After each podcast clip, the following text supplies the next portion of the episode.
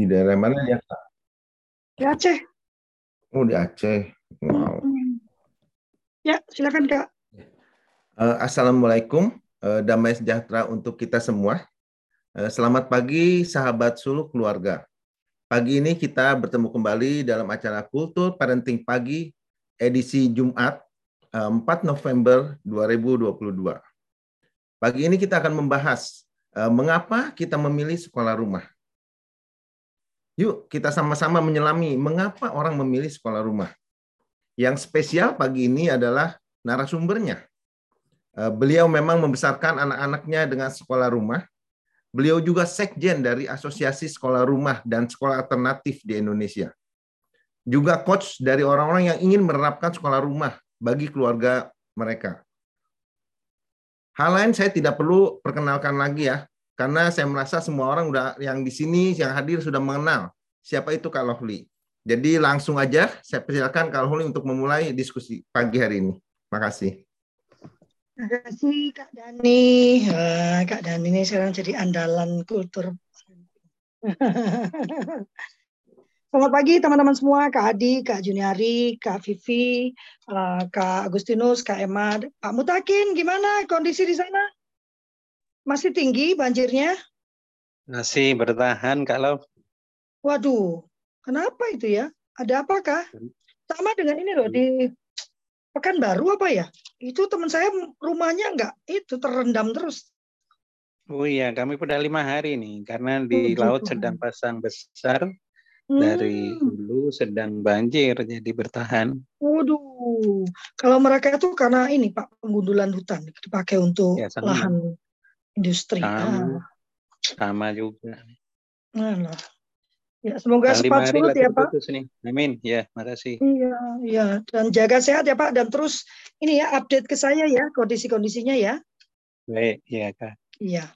Ya, wah ini ada pendeta Arianto nih. Padahal nanti saya mau ke tempat beliau nih. Beliaunya muncul ya. Iya. Oh, Oke, teman-teman, eh, eh, memang bulan ini kami memutuskan bulan ini tema besarnya adalah homeschooling ya atau sekolah rumah. Itu sebabnya kemudian saya pikir eh, kita memulai dengan mengapa sih kita melakukan sekolah rumah atau homeschooling gitu ya. Ini mengapa itu saya akan mulai dengan hasil penelitian dari teman-teman di homeschooling Kak Seto. Nanti saya sedikit-sedikit gabungkan karena saya nggak hafal ya dari hasil penelitian teman-teman di PHI atau uh, Perkumpulan Homeschooler Indonesia. Uh, kemarin saya bertemu lagi dengan per forum keluarga homeschooling Jogja. Kadi uh, familiar dengan mereka? Sayangnya kok mereka belum kontak ke saya ya, tapi buat saya eh, forum-forum uh, seperti ini nih menarik untuk didekati dan diajak ngobrol gitu ya. Nah, mungkin teman-teman saat ini ada teman atau bahkan teman-teman sendiri yang sedang mempertimbangkan untuk melakukan sekolah rumah atau homeschooling karena satu saya sendiri, anak-anak saya, Kak Del pendidikan formal itu uh, hitungannya jari ya, mungkin satu setengah tahun ya uh, untuk TKA, lalu sempat selama enam bulan itu di saat usianya setara SMP dan memang Kak Deli sangat tidak menyukai uh, konteks uh, apa kelompok ya, uh, dia sangat tidak nyaman dengan konteks kelompok sehingga kembali kita bersekolah rumah sampai selesai ya. Dan menariknya dari Kak Deli ini, Kak Deli merasa bahwa ijazah itu tidak dia perlukan. Wah, jadi Kak Del ini benar-benar anak ini ya, anak anak apa anak non formal ya. Sehingga sampai hari ini dia tidak memiliki ijazah. Nah, kemudian itu membuat saya gelisah. Anak-anak seperti Kak Deli ini yang sebetulnya kompetensinya jauh di atas anak-anak yang bersekolah, bagaimana kemudian dia bisa mendapatkan pengakuan. Nah, puji Tuhan, eh, saya dari Jogja dalam rangka uji publik Permendikbud Sekolah Rumah Eh, dan di dalam situ sudah bisa dimasukkan yang disebut sebagai rekognisi pembelajaran masa lampau. Jadi kalau anak-anak itu tidak merasa membutuhkan ijazah, karena ijazah itu kan hak anak ya, jadi bukan kewajiban tapi hak anak, maka pemerintah wajib memberikan penghargaan atau rekognisi atas proses yang sudah eh, mereka kerjakan. Nah, balik lagi ke laptop ya. Nanti ini karena orangnya sedikit eh, dan memang saya semalam tuh tidak sempat membuat uh, presentasi, cuma nanti akan saya bagikan presentasi yang saya miliki terkait diskusi ini. Sekolah rumah yang pertama perlu ditekankan menurut sekarang yang ada kan Permendikbud 129. Saya tidak bisa membacakan secara lengkap karena saya tidak hafal, tetapi yang paling saya hafal, sekolah rumah itu usaha sadar dan terencana. Ini harus konsisten karena ini amanat undang-undang sistem pendidikan nasional ya. Disebut usaha sadar dan terencana berarti sekolah rumah itu bukan seenak-enaknya anak atau seenak-enaknya orang tua. Ya, dia adalah usaha sadar dan terencana. Siapa pelakunya? Pelakunya adalah keluarga atau orang tua, keluarga atau orang tua. Ini sebutannya di Permendikbud 129. Lalu dikatakan bisa dalam lingkungan rumah atau dalam lingkungan eh, lain di tempat-tempat lain ya. Karena 129 itu masih mengakomodir komunitas sekolah rumah. Namun kemudian di Permendikbud yang baru ditegaskan kembali bahwa sekolah rumah itu pelakunya adalah keluarga, orang tua atau wali dan anak. Ini pesekolah rumah. Jadi ke depan tidak bisa lagi satu lembaga menyebut dirinya sebagai homeschooler atau anak-anak yang masuk dalam lembaga itu yang eh, enam hari atau lima hari enam hari ber, berkegiatan karena biasanya mereka tidak mau disebut bersekolah ya. Sampai siang di tempat tersebut tidak bisa menyebut dirinya sebagai homeschooler ya. Pendidikan itu harus dilakukan oleh keluarga. Pendidikan lo ya bukan pengajaran lo ya. Jangan rancu ya. Yang ngajar itu guru yang didik itu semua. Nah eh, Bagaimana dengan alasan orang uh, memilih menjadi homeschooler? Inilah kenapa sebagai uh, pelaku sekolah rumah sebagai sekjen saya eh, tidak menentang adanya komunitas sekolah rumah ya. Berbeda dengan beberapa teman yang eh, menganggap ini eh, apa keliru gitu ya adanya komunitas-komunitas ini. Yang paling penting diperhatikan adalah alasan orang tua hasil penelitian dari teman-teman di homeschooling Kak Seto ya mengapa mereka melakukan sekolah rumah ada tiga alasan Ya, tiga alasan ini akan me melandasi pilihan mereka melakukan metode sekolah rumah, ya, melakukan sekolah rumah. Bukan hanya metode ya, tapi melakukan kegiatan sekolah rumah. Yang pertama, orang tua ini nanti mungkin teman-teman bisa mengidentifikasi diri ya, itu saya atau itu teman saya itu gitu ya. Eh, yang pertama adalah eh, orang tua ini melihat ya bahwa eh, persekolahan yang ada itu tidak cocok untuk anaknya ya. Kurang bisa mengakomodir visi misi dan idealisme pendidikan dari keluarganya. Ini konteksnya Indonesia ya. Kalau di luar negeri itu kebanyakan diawali dari keagamaan ya keagamaan. Nah kalau di sini itu yang pertama ada satu kelompok orang tua yang beranggapan pendidikan formal dan non formal terutama pendidikan formal itu tidak sesuai ya tidak cocok dengan visi misi ya dan uh, apa uh, uh, idealisme. Nah, idealisme pendidikan keluarganya. Dulu saya juga seperti itu ya. Jadi saya merasa persekolahan itu uh, tidak sesuai gitu ya. Uh, sehingga yang saya lakukan waktu itu bukan kemudian mengambil langkah sekolah rumah karena ruwet ya sekolah rumah itu ya namun saya memutuskan, saya dan bapaknya anak-anak, karena waktu itu masih ada suami ya, bapaknya anak-anak memutuskan kita akan mencari lingkup sekolah yang paling cepat. Ya, jadi yang di sekolah ini paling sebentar. Kalau yang lainnya kan jadinya yang paling lama. Kalau bisa seharian anak di sekolah lumayan lah kita ya agak-agak bebas ya. Eh, kami mencari saya terutama mencari ruang-ruang yang paling sebentar. Jadi dua jam di sekolah gitu satu jam di sekolah gitu ya. Satu jam uh, makin cuman sebentar makin senang saya gitu ya. Karena saya beranggapan dengan demikian sebetulnya porsi terbesar pendidikan anak saya itu ada di tangan kami uh, orang tuanya. Nah orang-orang tua yang seperti ini yang memang secara sadar dia memahami bahwa uh, dia beranggapan bahwa uh, pendidikan formal itu tidak sesuai tidak sesuai dengan apa yang ada dalam pikiran mereka, mungkin pengalaman-pengalaman masa lalu mereka, orang-orang ini kemudian punya kesadaran pedagogik namanya. ya mereka menyadari eh, bahwa mereka perlu belajar. Jadi kemarin waktu di di apa di uh, diskusi itu dikatakan ya eh, orang tuanya itu kadang-kadang itu nggak peduli loh kalau flip mereka itu anaknya dibiarin aja loh kalau flip datang ke saya itu katanya kelas 5 padahal sebetulnya baru kelas 3 pemahamannya ya. Nah ini orang-orang tua ini bukan termasuk dalam orang tua orang tua yang di kelompok pertama. Karena orang tua di kelompok pertama ini dia menyadari bahwa ada hal-hal yang perlu dia pelajari dalam rangka dia uh, memastikan pendidikan anak-anaknya di rumah.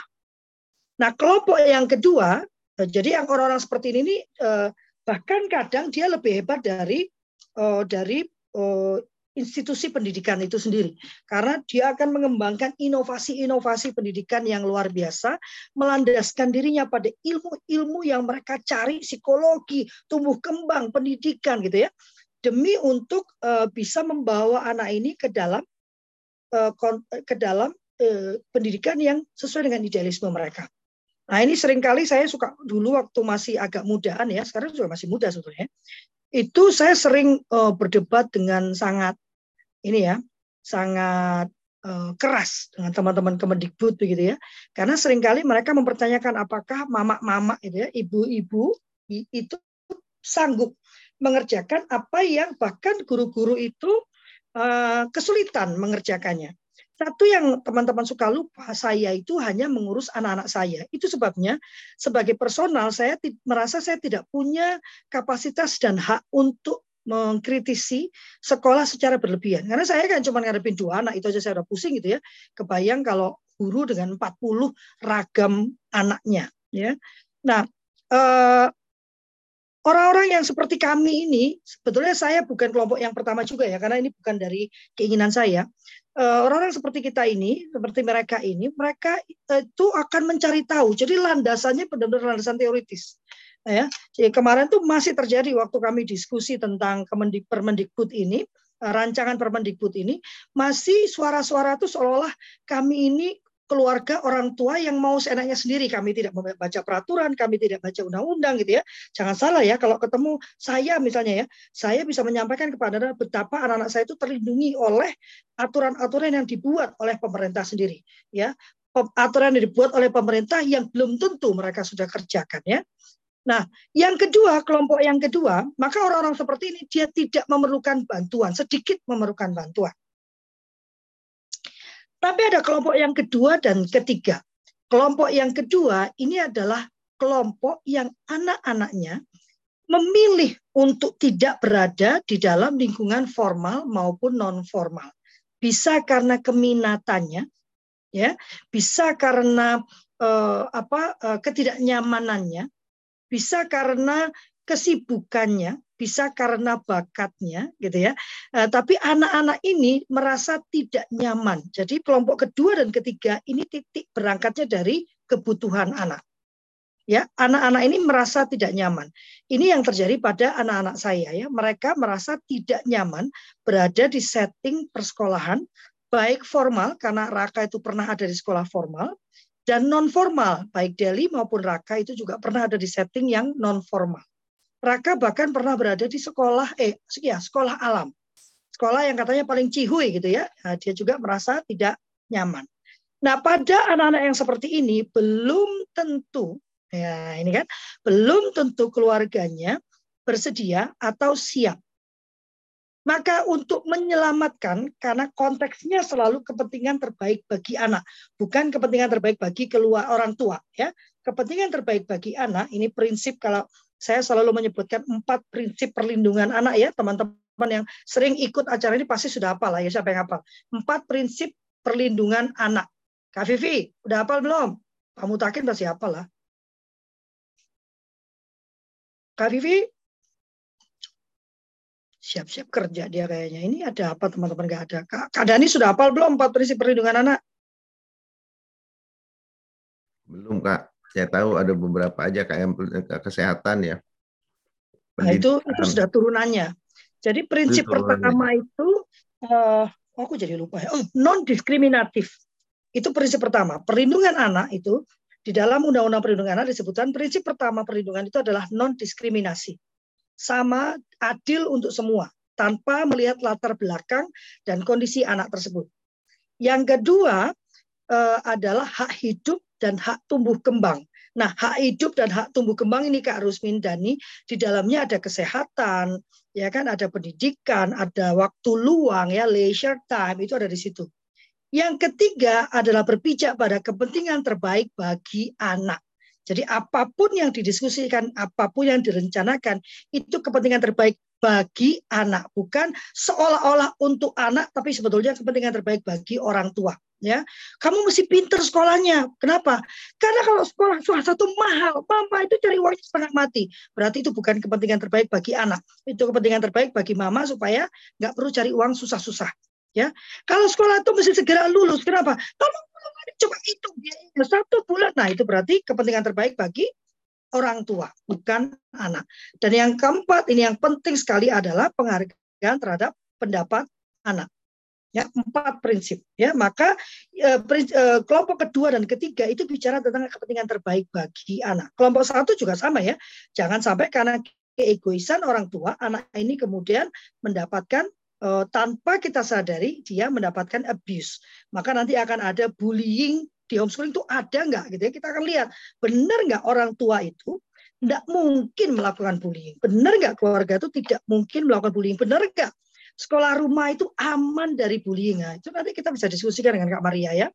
Nah yang berikutnya jadi anak-anak ini kemudian karena uh, orang tuanya belum siap tetapi dia tidak nyaman berada di uh, uh, lingkungan persekolahan. Kalau zaman dulu itu ada istilah under uh, achiever ya waktu Raka umur 4-5 tahun tuh sedang rame-ramenya istilah yang disebut dengan underachiever.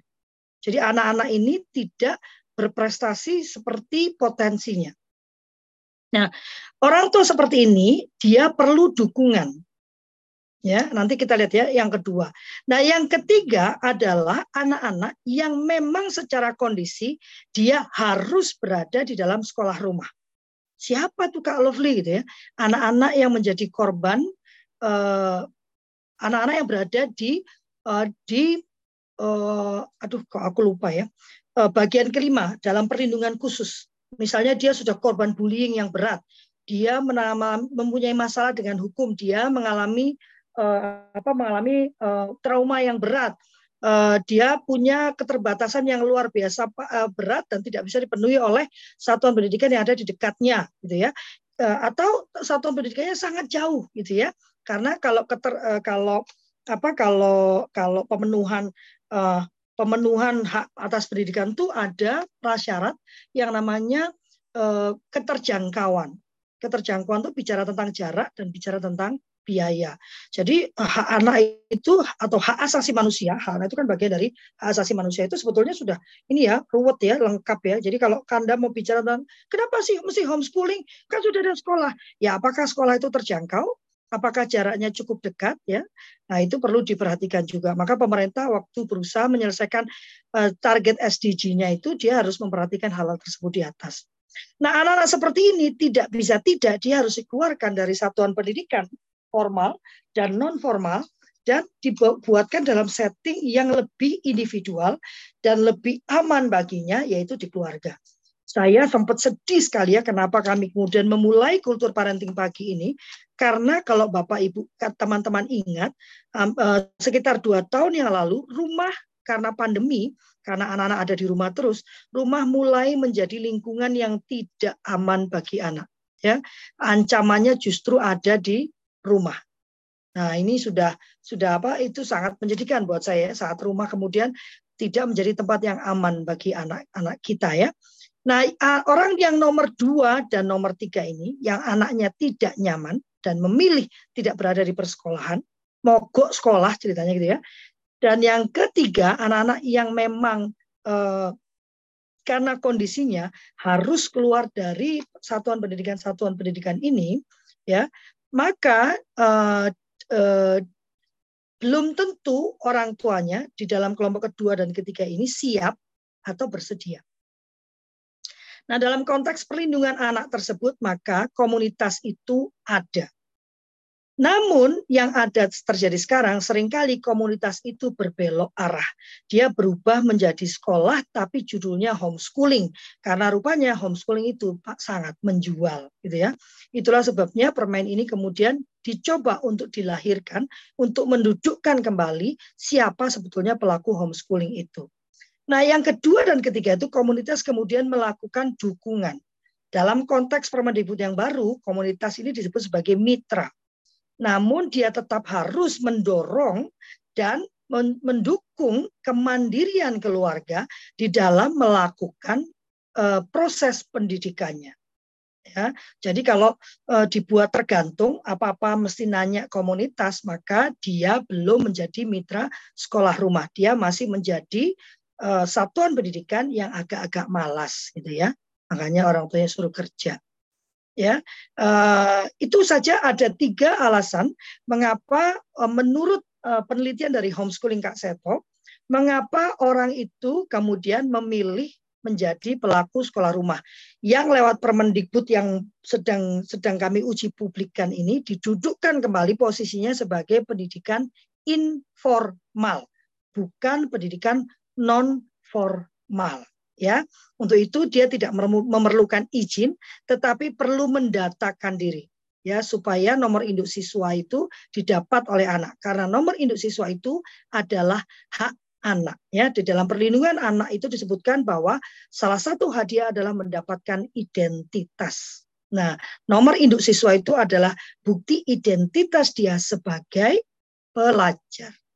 Yang kedua, karena kita wajib mendidik anak kita, melakukan pendidikan terhadap anak kita, memberikan pendidikan terhadap anak kita dari usia 7 sampai 12 tahun terkait wajib belajar. Segitu saja ya Kak Dani, silakan kalau ada yang mau uh, mengidentifikasi diri atau orang lain ya uh, terkait dengan tiga alasan tadi dalam melakukan sekolah rumah. Ya, uh, makasih uh, Kak Lovely ya. Uh, Begitu kakak-kakak, eh, kalau Fuli tadi sudah menjelaskan eh, mengapa orang memilih untuk eh, bersekolah rumah. Mungkin ada kakak-kakak yang lain yang mungkin mau bertanya atau ingin bercerita eh, tentang pengalamannya, eh, silakan langsung aja. Gitu. Jadi kalau dulu Kak Dani itu ada di kelompok yang mana? Saya di kelompok yang mana? Kan anaknya memilih melakukan homeschooling kan?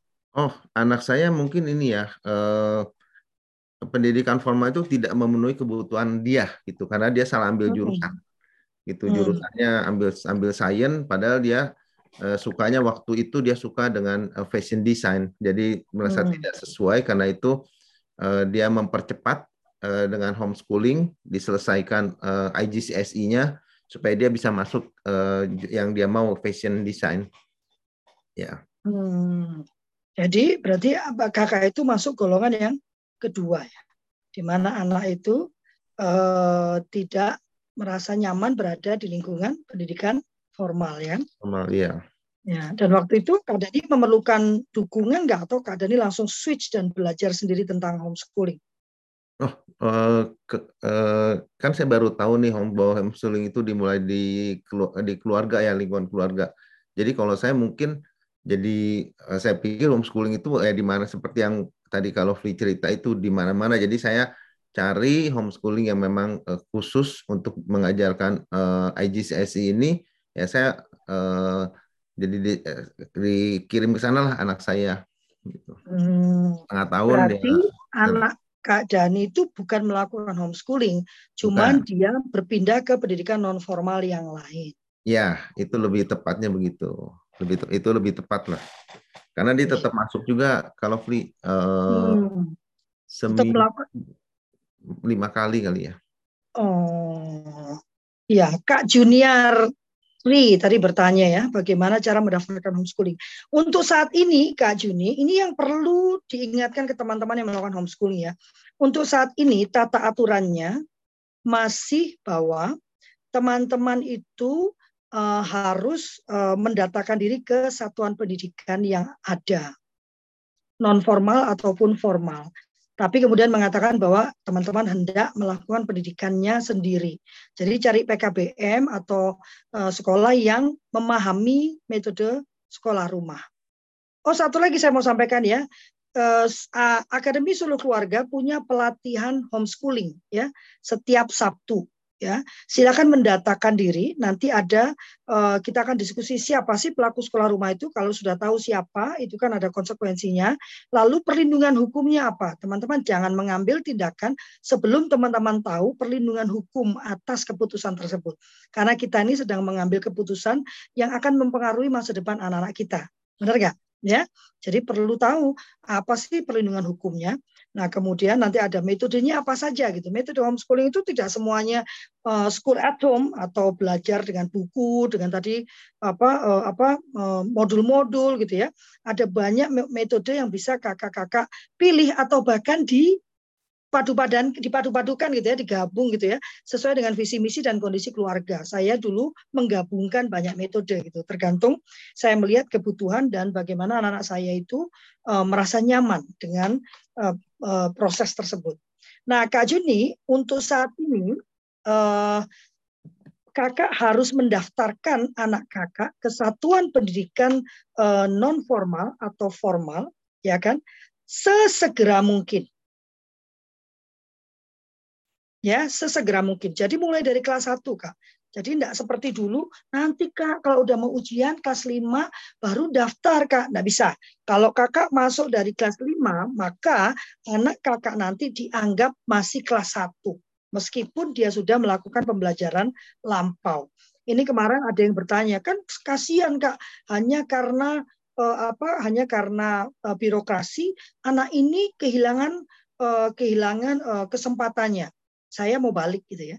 Menurut saya kasihan anak karena quote unquote kesombongan orang tua dan neglect negligence ya apa uh, ketidakpedulian orang tua terhadap tata aturan yang berlaku di negara kita, maka anak tidak bisa diakui uh, uh, apa ya tidak bisa diakui oleh negara atas hasil pendidikannya. Kak Junior, ini pertanyaannya banyak banget dan beruntun ini sudah tiga sesi pelatihan itu. Ya, dari mana uh, materi itu bisa didapatkan? Kak Junior yang pertama sudah paham bahwa kakak harus mendatakan saat ini juga ke PKBM atau formal, tetapi yang memahami konsep sekolah rumah. Makanya jangan cuma nyari PKBM yang tulisannya uh, layanan homeschooling gitu. Wah, gitu ya. Ah, enggak seperti itu ya. Dan itu yang sedang saya perangi. Hai teman-teman PKBM, mohon maaf ya. Memang Lovely selaku sekjen sedang memerangi hal itu ya. Kalau Anda tidak memahami konsep dan filosofi dari sekolah rumah ya, maka sebaiknya Anda tidak menggunakan kata homeschooling sebagai alasan Anda berdagang. Ya, ini memang keras kalau yang ini ya. Uh, jadi Kak Johan Juniari itu tadi sudah menjawab ya yang yang ketiga pertanyaanmu tadi ya. Bagaimana dengan sekolah homeschooling? Ini aja saya sudah sakit mata saya. Ya. Beberapa kali saya nonton uh, baca di Instagram saya, dia menjadi teman saya dan dia menuliskan terima kasih sudah bersekolah di homeschooling. Nah, ini kan jadi ribet saya. Sudah bersekolah di homeschooling. Nah, bahwa masih ada kata sekolah rumah itu tidak menjadikan dia itu punya konsep yang sama dengan sekolah. Sama sekali tidak. Hmm. Dan waktu kita bicara pendidikan, itu tidak berarti orang tua menjadi guru. Sama sekali tidak. Gitu ya. Oleh sebab itu, sekolah rumah, pelaku sekolah rumah itu bisa bermitra saya adalah pendidik bagi dua anak saya, tapi saya belum pernah jadi guru. Saya pernah mencoba menjadi guru dan mereka berdua protes. Nggak mau, mama kalau jadi guru galak katanya ya. Jadi aku nggak mau mama jadi guru kalau kayak gini kita sekolah aja, gitu ya. Nah sehingga saya memakai cara yang berbeda. Dengan Kak Deli ini lebih rumit lagi karena Kak Deli ini sama guru galak banget waktu kecil ya. Jadi dia lebih galak dari gurunya gitu. Sehingga kalau saya kalau dia ingin belajar sesuatu, kita harus membuat perjanjian dulu, Kakak, eh Dede, uh, ini nanti gurunya datang uh, be kind ya to the teacher gitu ya. Jadi bukan bukan anaknya yang ketakutan sama gurunya, guru-gurunya ketakutan sama anaknya ya.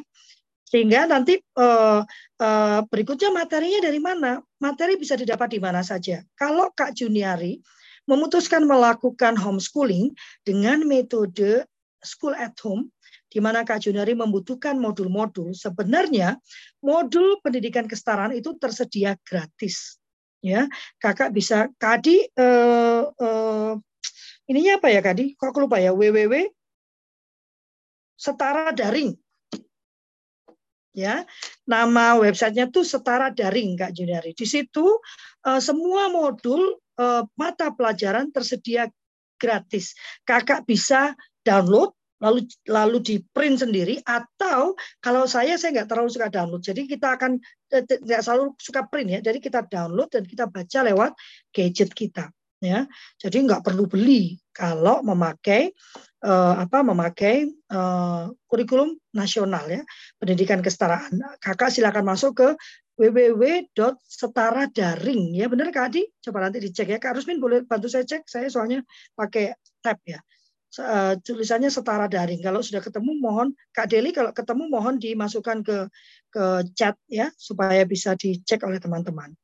Ya, lalu tadi pertanyaan yang jadi Anda kalau kami dulu belum ada setara daring, uh, jadi yang pertama perlu dilakukan itu membuat perencanaan pembelajaran. Mau belajar apa? Baru bersama anak-anak bisa browsing. Kalau dalam metode yang kami buat, namanya cara asik cari tahu, materi itu dicari sendiri oleh anak. Kita hanya menyepakati goal dari uh, apa?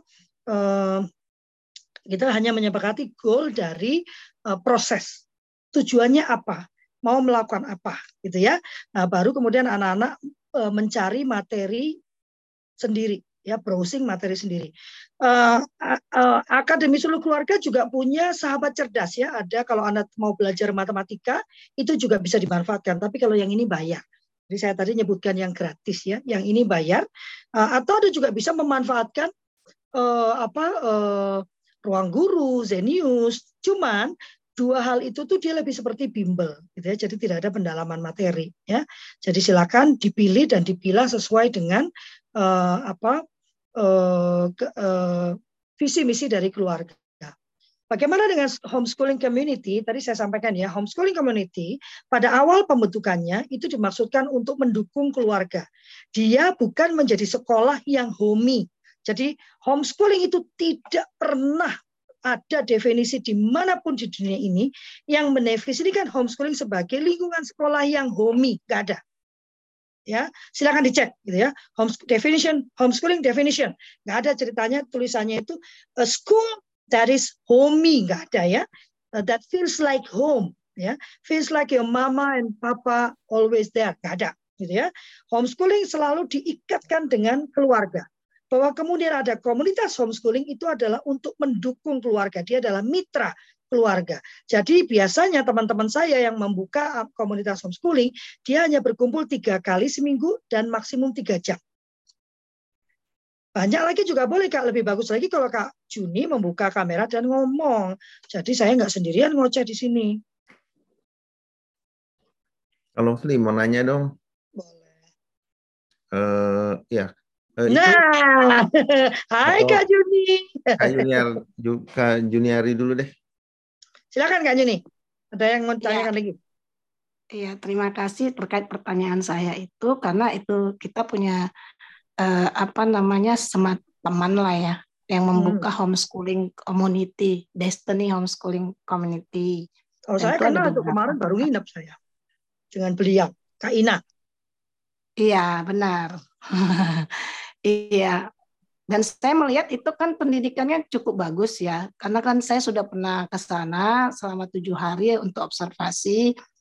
Uh, mungkin prinsipnya itu karena setiap anak itu punya kurikulum sendiri ya. Hmm. Mungkin di situ disebutkan homeschooling community.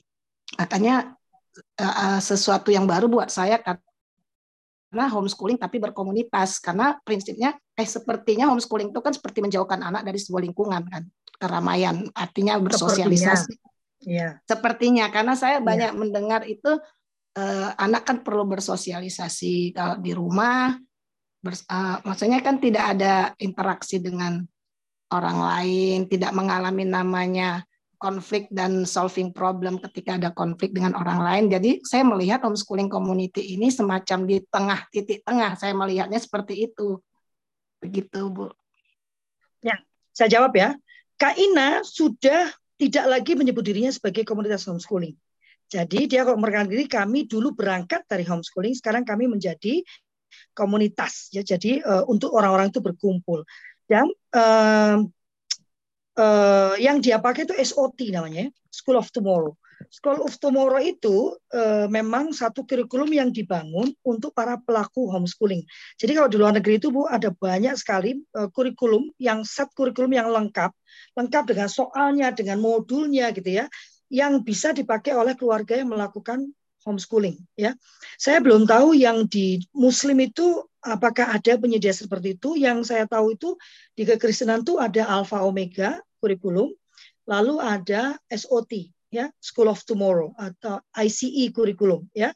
Kurikulum uh, apa ICE itu apa gitu loh uh, kepanjangan saya lupa ya. Nah kemudian apakah uh, komunitas salah satunya sebagai tempat untuk bersosialisasi? Bisa ya. Cuman Ibu Juniari sudah melakukan homeschooling atau mau melakukan homeschooling atau berminat tertarik dengan homeschooling Oke, terima kasih. Uh, ini saya tanyakan karena terkait dengan saya punya adik, ya. hmm. ya, saya punya adik yang mempunyai anak berkebutuhan khusus. Oke. Oke, okay. jadi saya melihat ini apakah ini bisa jadi solusi untuk, ya? Kan uh, bisa menjadi solusi karena tadi kan ada alasannya itu kan uh, apa namanya uh, anak tidak nyaman di sekolah atau yeah. karena dia mengalami apa ya underachiever ya bisa juga disebut ya Iya, uh, begitu. apakah homeschooling ini kan ini agak unik ya, nggak bisa kita uh, apa namanya bahan pelajarannya, bagaimana pencapaiannya itu kan agak agak sulit hmm. untuk hmm. Uh, orang. Jadi sebetulnya uh, kalau bicara uh, pencapaian, pencapaian itu terkait dengan kurikulum yang dipilih. Nah, jadi homeschooler itu punya kemerdekaan untuk meramu kurikulumnya sendiri, memilih kurikulumnya sendiri. Ya, uh, ini sekarang sudah masuk ke kalau rancangan undang-undang yang yang kemarin diundur itu juga salah satu inovasi yang menurut saya baik walaupun tidak semuanya baik ya di rancangan undang-undang itu uh, adalah ke kemerdekaan untuk mem memilih kurikulum. Ya, kalau tidak memilih kurikulum nasional, maka yang wajib diajarkan adalah bahasa Indonesia, agama, PPKN, kewarganegaraan empat yang wajib ya. Jadi nggak ada lagi boleh. Jadi kalau bapak ibu anaknya umur lima tahun, umur empat tahun tidak bisa berbahasa Indonesia, Anda sudah melanggar aturan pendidikan di Indonesia. Ya. Nah, eh, satu lagi definisi sekolah rumah itu bukan sekolah di dalam rumah. Definisi sekolah rumah di mana pun Anda lihat itu adalah pendidikan yang dilakukan oleh uh, keluarga di rumah dan atau di lingkungan lain. Itu Bu Junior ya. Jadi kalau itu yang disampaikan harusnya tidak ada lagi pertanyaan, berarti anaknya itu kan tidak boleh ketemu orang Kak. Berarti kan dia tidak bisa bersosialisasi Kak gitu kan. Yang menjadi pembeda sekolah rumah adalah pendidikan itu sebesar-besarnya dipegang oleh orang tua ya ada yang bilang mereka menjadi manajemen pendidikan whatever lah ya. Tapi buat saya dia adalah pendidik utama dan pertama. Ya itu baru homeschooling ya. Nah bagaimana acaranya? Bisa saja kalau kemudian makanya perlu membuat perencanaan ya. Kalau saya melihat bahwa anak saya membutuhkan uh, uh, problem resolution misalnya kan dia punya tetangga ya. Jadi saya masih ingat dulu Kak Deli ini memang sangat introvert ya jadi dia tidak nyaman kalau terlalu lama berada di uh, lingkup uh, komunitas, ya, karena itu membutuhkan effort yang luar biasa besar. Ya, nah untuk karena itu yang Kak Deli tahu uh, dalam komunitas itu dia harus being nice. Jadi dia harus tahu batasan kekuatannya untuk bisa menahan diri to be nice. Kalau sudah capek ya dia harus masuk supaya dia tidak menjadi tidak nice gitu ya. Nah, ini yang sebetulnya perlu diajarkan kepada anak kita, mengenali kekuatannya, mengenali kelemahannya sehingga dia tahu bagaimana uh, berperilaku di dalam masyarakatnya. Jadi sekali lagi tidak benar bahwa homeschooler itu artinya anaknya dikekep kalau bahasa Jawanya itu ya, disimpan di rumah, tidak boleh ketemu siapa pun. Tidak. Yang melakukan seperti ini maka dia juga sedang melakukan pelanggaran terhadap anak ya karena anak punya hak untuk bergaul dengan teman sebayanya ya cuman dengan melakukan homeschooling kalau buat saya ada yang bilang ke saya dulu jadi kalau itu nggak mau anaknya belajar menghadapi dunia yang keras ini dunia ini keras loh Kak Lovely. Ya, dunia ini pendeta Arianto nanti diputarkan kalau saya salah ya, adalah bagaimana kita memandangnya. Dan tidak pernah ada kata dari Tuhan bahwa kamu akan saya berikan dunia yang penuh kesulitan. Kamu akan sengsara. Enggak, ya. Dia berkata kamu akan mengalami hidup yang sejahtera. Penuh dengan kemuliaan. Karena kamu adalah anakku. Maka yang saya lakukan, saya memang tidak memperkenalkan cara-cara melawan atau menyakiti saya berharap mereka akan menciptakan dunia mereka yang bahagia. Saya tidak ingin mewarisi kesetresan saya, walaupun ternyata terwariskan ya, walaupun saya sudah berusaha tetap terwariskan. Jadi kemarin saya ngomong sama anak saya, mama saja yang secara sadar gitu ya, benar-benar berusaha keras melaksanakan perlindungan terhadap hak anak. Benar-benar berusaha keras uh, apa membu uh, membuat kalian tuh nyaman ya, itu saja mama banyak kecolongan. Mama banyak lolosnya ya. Mama banyak melakukan kesalahan yang uh, membuat kalian mengalami beberapa trauma. Kebayang nggak sih orang tua yang tidak peduli dengan perlindungan hak anak, yang tidak peduli dengan tumbuh kembang anaknya? Bagaimana anak itu jadinya? ya kan? Jadi kalau saya melihat bahwa anak saya membutuhkan pembelajaran tentang konflik resolution, saya ingat dari dulu kalau mau main, ya dia membuat perencanaan dulu Bu Junior. Cuman mau main, mau main bola waktu itu saya ingat banget ya. Deli sudah menggambar dan dia sudah memetakan siapa. Saya tanya ngapain dek? Enggak, ini kami mau main bola mah. melawan tim ini. Terus ya ini aku sedang menuliskan strategi apa yang mau kita kerjakan. Nanti kalau udah ketemu anak-anak, aku akan menyampaikan ini strateginya. Sebaiknya karena dia ini punya kekuatan ini, sebaiknya dia melakukan ini. Ya, gitu ya. Nah, anak-anak seperti ini, Bu, sering kali kalau di kelompok umum itu kan jadinya soto ya. Dua anak saya ini kalau, kalau ketemu dengan orang-orang sebayanya, dia kebanyakan tidak disukai karena kesannya soto gitu ya. Tapi apakah kemudian saya bilang, jangan gitu, kamu nanti dibenci orang. Hidup kita tuh bukan untuk dicintai orang. Hidup kita tuh untuk dicintai Tuhan ya. Dan Tuhan sudah mencintai kita, nggak usah apa-apain. Jadi enak banget hidup kita itu kan. Nah, tadi eh, eh, aku lupa tadi supaya aku bawa. Oh iya, ada yang bilang Calvin mau anak-anak itu eh, bisa menghadapi dunia. Bagi saya gini, waktu eh, kita tuh mau mengirim tentara untuk berperang, apa yang dilakukan? Memberi pengetahuan, melatih dulu, baru dilempar perang, atau langsung suruh perang. Jadi learning by doing ceritanya. Wah, gitu kan. Kalau seperti itu, maka terjadinya adalah moga-moga selamat. Jadi kalau kita membayangkan kata-kata kita ini kan anak masuk ke dalam hutan kehidupan kalau Flir ya. Nah, hutan kehidupan ini kalau anak saya saya jorokkan masuk ke dalam hutan, moga-moga dia keluar selamat, benar? Tetapi kalau sebelum dia masuk dalam hutan kehidupan itu saya persiapkan, saya bekali. Jadi ya, kamu kalau ketemu daun, yang warnanya gini, bentuknya gini, itu kira-kira beracun.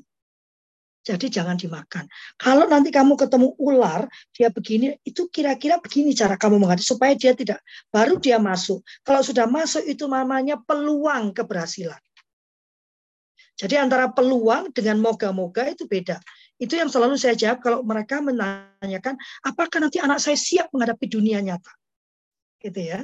Jadi itu yang kami lakukan di rumah. Menurut saya demikian. Makanya banyak yang bilang, biarin aja Bu, dia harus merasakan bullying. Buat saya itu sesuatu yang tidak masuk akal. Kalau tadi Ibu bilang, nanti dia nggak merasakan konflik. Konfliknya yang seperti apa? Maka sekolah, jangan salah Bu ya, sekolah itu juga perlu membuat sistem di mana, karena sekolah itu kan seperti kehidupan kecil, tetapi dalam situasi yang terkontrol. Harusnya. Itu teori persekolahannya. Pertanyaan saya, apakah sudah demikian? Saya tidak mau menuduh ya. Tetapi apakah sekolah sudah punya SOP yang benar tentang pencegahan perundungan? Apakah uh, sekolah sudah punya, uh, apakah waktu mendirikan sekolah mereka sudah benar-benar memperhitungkan misalnya uh, kamar mandinya ada di mana? Bagaimana penerangan kamar mandinya? bagaimana luas kamar mandinya, bagaimana jarak antara kamar mandi anak laki-laki dan perempuan, bagaimana jarak antara kamar mandi guru dan anak. Kenapa? Itu mencegah pelecehan, itu mencegah uh, uh, apa uh, perundungan. Sudahkah dia memperhitungkan tangganya ya seberapa jarak antar anak tangga sehingga anak itu nyaman naik turun ya kan? Satu. Yang kedua luas tangganya. Apakah kalau terjadi bencana ini pasti Pak Pak Mutakin tahu benar ini ya kan? Kalau Pak Mutakin sering bergaul dengan Teh Yanti itu yang selalu disampaikan. Apakah tangga itu ya kan? Kalau terjadi bencana itu cukup nggak anak untuk turun bersama-sama? Kuat nggak menanggung anak turun bersama-sama sudahkah sekolah melakukan itu kalau sudah berapa harganya kalau sekolah itu sudah tapi harganya sebulan itu 20 juta, ya sama dengan bohong.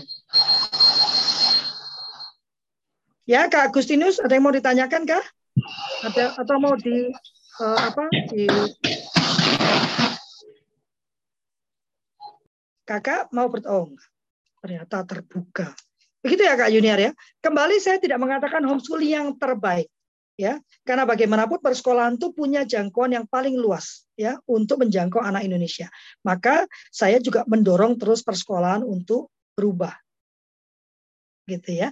Dan tadi itu itu sebabnya akan ada topik menyatakan homeschool uh, bullying di dalam homeschooling ada nggak? Karena saya juga merasa laku homeschooler itu juga harus waspada Jangan-jangan Anda itu sedang melakukan perundungan terhadap anak Anda sendiri.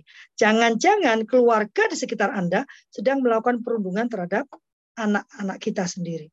Ya, karena tidak mau kalah sama tetangga, karena nggak mau dibilang, oh makanya anaknya homeschooling gitu kan, anak kemudian ditekan supaya lebih dari anak-anak yang bersekolah. Itu sudah perundungan. Gitu, Kak Junior?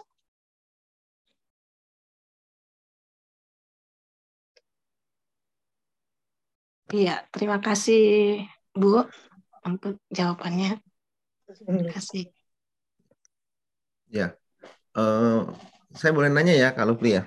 Boleh dong. Eh tapi sebelumnya saya mau apa uh, nambahin sedikit ke Kak Junior.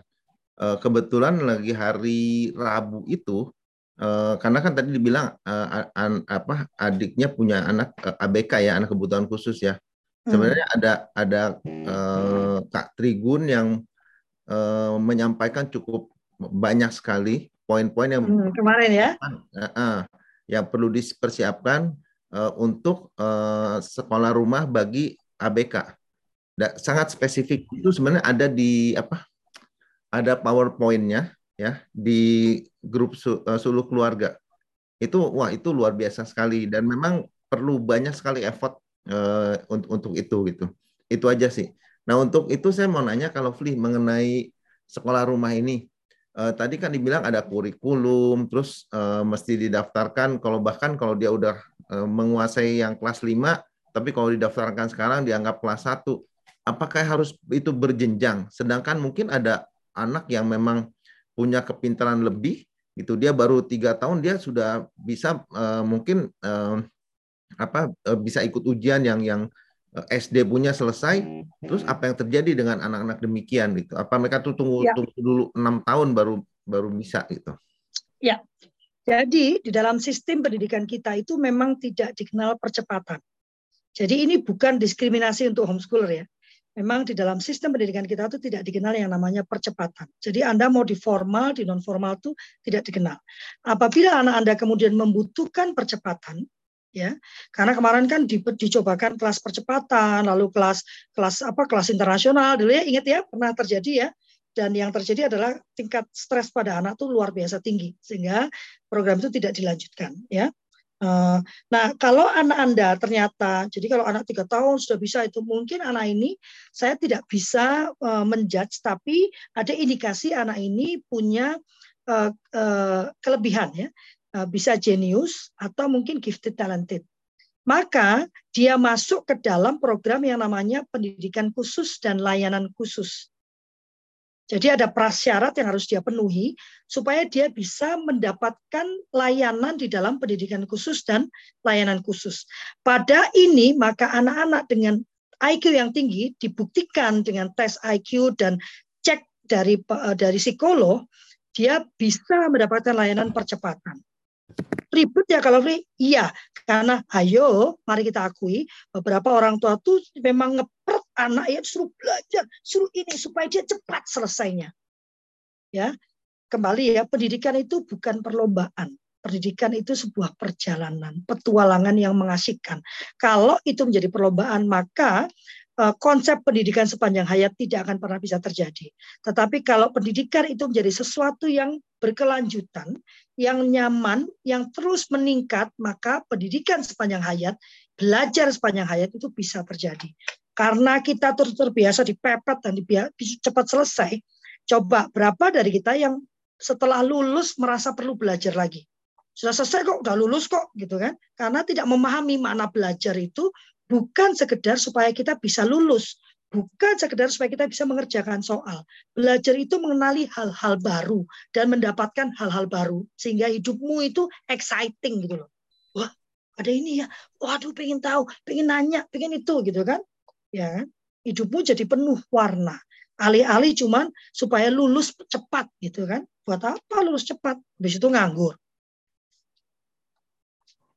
Gitu ya Kak Jani ya. Jadi untuk anak-anak yang memang membutuhkan layanan tersebut, ada prasyarat harus dipenuhi. Kenapa? Untuk menghindari tadi pemaksaan dari orang tua ya atau karbitan ya. Kita tidak menginginkan karena tujuan utama dari pendidikan itu kalau menurut Undang-Undang Dasar 45 adalah mencerdaskan bangsa bukan membuat kita segera dapat nomor satu nggak ada gunanya ya. Tetapi mencerdaskan. Kata kecerdasan itu tidak hanya bicara tentang uh, kognitif ya tetapi ada kematangan emosi di situ ya kematangan uh, kalau Kak Ana bicara neuroscience ya neuronya itu sudah harus matang kalau Anda hanya bicara kognisi neuronya tidak diperhatikan ya kematangan uh, apa psikisnya tidak uh, psikis dan uh, dan fisiknya tidak diperhatikan maka Anda akan bertemu dengan uh, generasi yang cepat menyerah. Arya ada kabar? Enggak ada Pak, enggak ada nah. kabar di ini dulu. Mana tadi si Bapak itu? Kak Dani boleh di, nah ya. Kak Deli kok Kak Dani. Ya, begitu ya Kak Dani? Terjawab? Ya, terjawab. Hmm. Terima kasih Kak Lovely. Hmm.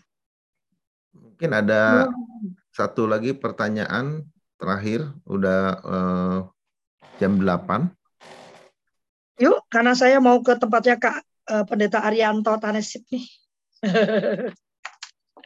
mau check out terus ke pendebat pendeta. Ada lagi yang mau bertanya atau mau protes boleh loh. Kalau saya senang diprotes ya. Wah, shalom pendeta. Banyak keluar. Nanti sebentar lagi saya berangkat ya pendeta setelah ini tutup. Ada lagi yang mau protes, yang mau marah-marah boleh loh. Kok kalau free ya? Nah, Kak, eh, Kak Junior, itu tadi kenapa kami berharap Nanti kalau di Permendikbud yang baru ini, teman-teman sekolah rumah itu tidak perlu lagi mendaftar ke satuan pendidikan, formal ataupun non formal. Ya, kalau sekarang itu kan wajib ya, karena untuk mendapatkan legalitas kan hanya dari mereka. Teman-teman itu bisa langsung uh, mengakses registrasi ya uh, dapodik langsung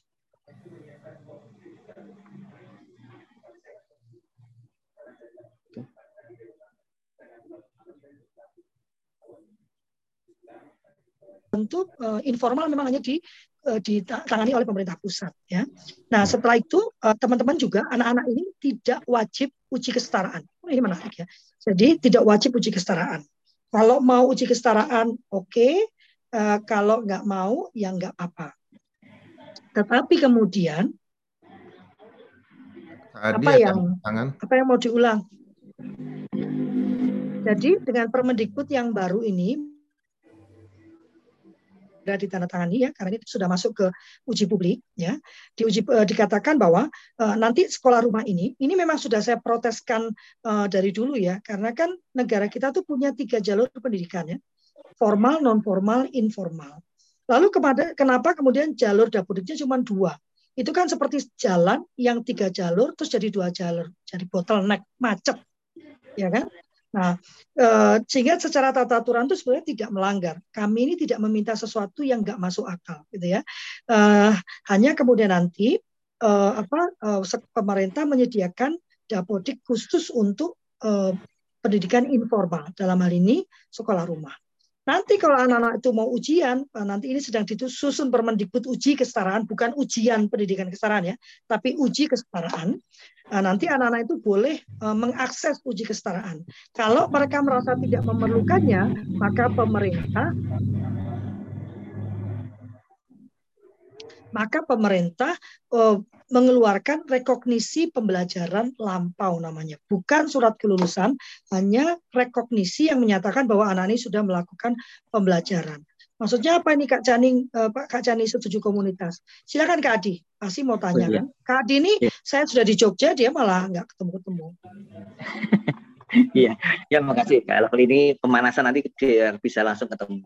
Jadi kalau ini uh, karena kalau saya sendiri itu memang tidak terlibat langsung dalam uh, sekolah rumah karena memang anak-anak saya tidak di sekolah rumah. Namun demikian saya senang sekali dengan apa yang dilakukan uh, tentang sekolah rumah ini dan saya terapkan. Jadi anak-anak saya sekolah di formal, tetapi setelah dia pulang, saya melakukan kegiatan sekolah rumahnya itu gitu. Jadi ini hmm. uh, melengkapi karena memang ada banyak faktor yang memang jadi keterbatasan keterbatasan di sekolah formal. Nah, untuk itu uh, kalau saya melihat apa yang tadi disampaikan dan kemudian uh, beberapa pertanyaan yang lain, sepertinya memang perlu Kak Lovely karena saya di bidang literasi ini ya uh, hmm. penggiat literasi di taman bacaan ataupun di apa penggiat literasi hmm. ini orang tua ini butuh diliterasi tentang apa sih hmm. sekolah rumah gitu loh hmm. sehingga tidak hmm. salah kaprah bahkan yang membuat homeschooling homeschooling sekolah homeschooling tadi yang dikatakan Kak Lovely jadi tidak gagal hmm. paham tentang sekolah rumah itu apa karena kalau ini sudah gagal paham di orang tua anak pun nanti jadi korban juga akhirnya begitu Kak Lovely terima kasih Artinya Asapena perlu terus melakukan kampanye sekolah rumah gitu ya, Dia? Iya, betul. Oke. Okay. Betul. Noted. Kita akan kita akan uh, kita akan usulkan ya. Cuma yang Kak, Kak Adi kan termasuk dalam Asapena ya. Yang yeah. saya minta, ayo dong aktif, jangan hanya bergantung pada saya. Saya itu pernah dalam rangka RUU, saya kemudian membuat kampanye sekolah rumah, ya. Karena bagi saya uh, aneh waktu Kak Pak Menteri selalu mengatakan sekolah rumah ini menginspirasi beliau, tetapi waktu dibuat rancangan undang-undangnya itu uh, sekolah rumah itu dipinggirkan, gitu ya. Uh, sehingga saya kemudian membuat kegerakan kampanye sekolah rumah, gitu ya. Tapi teman-teman itu karena itu recovery COVID mereka sangat sibuk dengan recovery COVID-nya gitu. Sayanya kelimpungan mau cari pembicara aja susah. Masa lovely lagi, lovely lagi, lovely lagi. Mual kali ingat lovely terus ya. Jadi mungkin saya akan usulkan ke teman-teman dan mohon Kak Adi menggerakkan teman-teman yang di Jawa Tengah. Iya. Jogja kan? Iya Jogja. Untuk jadi pembicara aja berbagi tentang sekolah rumahnya gitu ya nanti ya. kalaupun ternyata kak ternyata konsep saya masih keliru nggak apa-apa di situ kan kita bisa diskusi gitu ya tetapi itu menunjukkan keragaman sekolah rumah itu bicara tentang keragaman Sekolah rumah ya. itu tidak bicara tentang format-format. Ya. Ya. Sepakat kan? Nah, iya, bakal ramai nanti ini ketemu ini ya. Oke. Okay. makasih, makasih Kak. Sama-sama. Uh, ada satu pertanyaan terakhir kalau Pli mau dijawab sebelum oh, memberikan iya, apa, apa? Uh, closing statement. Apa pertanyaannya? Pertanyaannya, apakah pelaku sekolah rumah bisa ikut dalam ujian masuk perguruan? Bisa. Itu di uh, apa di uh, dilindungi oleh Undang-Undang Sisdiknas ya. Uh, karena ini juga sedang sedang kami perjuangkan ya. Beberapa negara itu belum mengenali paket C ya. Uh, makanya keuntungan dari bergabung dengan asosiasi atau atau uh, apalah namanya ya perkumpulan ya karena ada perkumpulan homeschooling ya uh, adalah kita bisa sama-sama membantu untuk melakukan advokasi. Tetapi secara tata aturan Kak Juniari itu uh, kita dilindungi oleh undang-undang. Uh, pasal 26 itu untuk non formal ya, lalu pasal 27 itu informal. Pasal 26 ayat 4 kalau nggak salah itu ayat 6 ya. Kalau pasal 27 itu ayat 2. Dia berkata bahwa intinya pendidikan non formal dan pendidikan informal itu dapat diakui setara kelulusannya dengan pendidikan formal ya setelah mengikuti ujian kesetaraan yang ditentukan oleh pemerintah. Ya, di PP nomor 57 ya PP 57 yang baru eh, itu dikatakan bahwa pendidikan informal ya bisa diakui setara kelulusannya dengan mengikuti uji kesetaraan di pendidikan di, dengan mengikuti ujian di pendidikan formal atau pendidikan non formal. Jadi sebetulnya menurut PP anak-anak yang melakukan pendidikan informal atau sekolah rumah ini dia boleh numpang ujian di pendidikan formal. Tapi mereka nggak mau kak. Eh, saya bicara tata aturan ya. Nanti kalau sudah maka nanti ditunjukkan PP-nya Bapak. Ini ada PP loh. Peraturan pemerintah ini mengikat semua warga negara yang melakukan operasional di negaranya. Ya, jadi PP itu Pak Undang-Undang Sisdiknas nomor 26 27 menyatakan demikian. Kalau dianggap setara, maka mereka yang menerima ijazah formal dia harus menerima ijazah non formal. Jangan salah ya, sampai hari ini saya masih berjuang karena beberapa tempat masih belum menerima. Termasuk yang selalu diproteskan adalah kedokteran dan apoteker, farmasi. Ya, tetapi saya agak-agak bisa memahami karena anak-anak kita tidak pernah masuk ke lab. Yang sedang saya perjuangkan adalah agar pemerintah memerintahkan ya SD, SMP, SMA negeri di bawahnya untuk membuka fasilitas yang mereka miliki pada para pelaku pendidikan non formal dan informal. Kan itu punya pemerintah, dibayar, dibangun dengan pajak kita. Maka seharusnya kita punya hak yang sama untuk memanfaatkannya. Di dalam Permendikbud yang baru itu disebutkan, puji Tuhan ya. Tetapi kemarin waktu eh, FGD dengan Bapenas itu pun saya sebutkan alih-alih pemerintah itu membuang uang membangunkan lab untuk semua PP, eh, PKBM, ya lebih baik pemerintah itu membuat uh, membuat alur atau membuat tata aturan sehingga aset mereka yang ada di lapangan bisa dimanfaatkan bersama. Ya lebih murah toh, nggak usah bangun satu-satu kan. Ya, tapi ini juga ada kaitannya dengan kesombongan sektoral ya. Panjang nanti kalau itu ya. Oke. Okay. Benar Betul. Oke, okay. uh, eh, udah saya rasa apa yang dijelaskan sama Kak Lovely udah sangat luar biasa sekali ya, bahwa uh, sangat menarik uh, uh, bila anak-anak kita ada ada ada hal-hal yang memang mengharuskan untuk sekolah rumah atau mungkin mungkin itu satu pilihan ketika anak-anak kita tidak merasa nyaman dengan dengan uh, sekolah umum yang ada gitu. Nah, sebelum kita closing statement mungkin bisa buka uh, videonya kita mau foto sambil kalau Fli uh, melakukan closing statementnya. Ya, sama hatinya dikasih ya. Oh iya hatinya itu. Gimana cara ngasih hati? Aku lupa. Oh ini ya. Ya, teman-teman, jangan ragu untuk melakukan sekolah rumah. Tetapi ini yang mau saya tekankan, sekolah rumah itu bukan yang terbaik dari segala yang terbaik. Ya, itu sebabnya saya selalu memperjuangkan tiga jalur pendidikan. Karena yang perlu kita pastikan adalah tersedianya layanan bagi anak dengan bagaimanapun bentuk mereka. Ya, itu yang perlu wajib kita pastikan. Maka sekolah rumah itu bukan yang terbaik di antara yang terbaik. Sekolah rumah adalah salah satu pilihan yang bisa Anda manfaatkan untuk melayani kebutuhan pendidikan anak-anak Anda, untuk melakukan pelayanan atas hak pendidikan anak-anak kita. Jadi saya nggak bilang tutup aja sekolah formal, tidak ya, karena sekolah formal punya layanannya sendiri untuk anak-anaknya sendiri, non formal juga punya layanannya sendiri untuk anak-anaknya sendiri, demikian juga informal gitu ya. Jangan berhenti berjuang, jangan melanggar aturan, tetapi apabila ada aturan yang tidak sesuai, mari kita bergabung dan kita advokasi agar pemerintah melakukan perubahan. Terima kasih. Oh, terima kasih banyak kalau Fli untuk untuk semua apa eh, pencerahannya pada pagi hari ini. Eh, kami dari seluruh keluarga eh, mohon maaf sebesar-besarnya bila ada perkataan, pernyataan ataupun gestur tubuh yang kurang berkenan Eh, kami tidak ingin menyakiti atau merendahkan atau menggurui atau bahkan menghina. Kami hanya ingin membagikan apa yang menjadi keyakinan kami dan apa yang yang apa yang kami lakukan pada kehidupan kami sehari-hari. Jadi saya tutup uh, uh, hari ini Assalamualaikum, eh, damai sejahtera untuk kita semua. Selamat pagi semua. Salam sehat. Salam sejahtera, Tuhan memberkati. Karena kalau nutup itu bukan assalamualaikum, wassalamualaikum warahmatullahi wabarakatuh. Ya Kak Adi ya. Gak apa, nggak apa-apa, nggak apa-apa, sama aja, nggak apa-apa. Oke, sampai ketemu Kak Nanti Adi. ketemu nanti ya. Sampai Ya. ketemu Pak Pendeta Arianto, Kak Dani. Kita ketemu di Jakarta ya. Siap, Banyak yang mesti kita diskusikan. Ya. Oke, terima Izin, kasih. Ya, ya. Tuhan berkati. Terima kasih.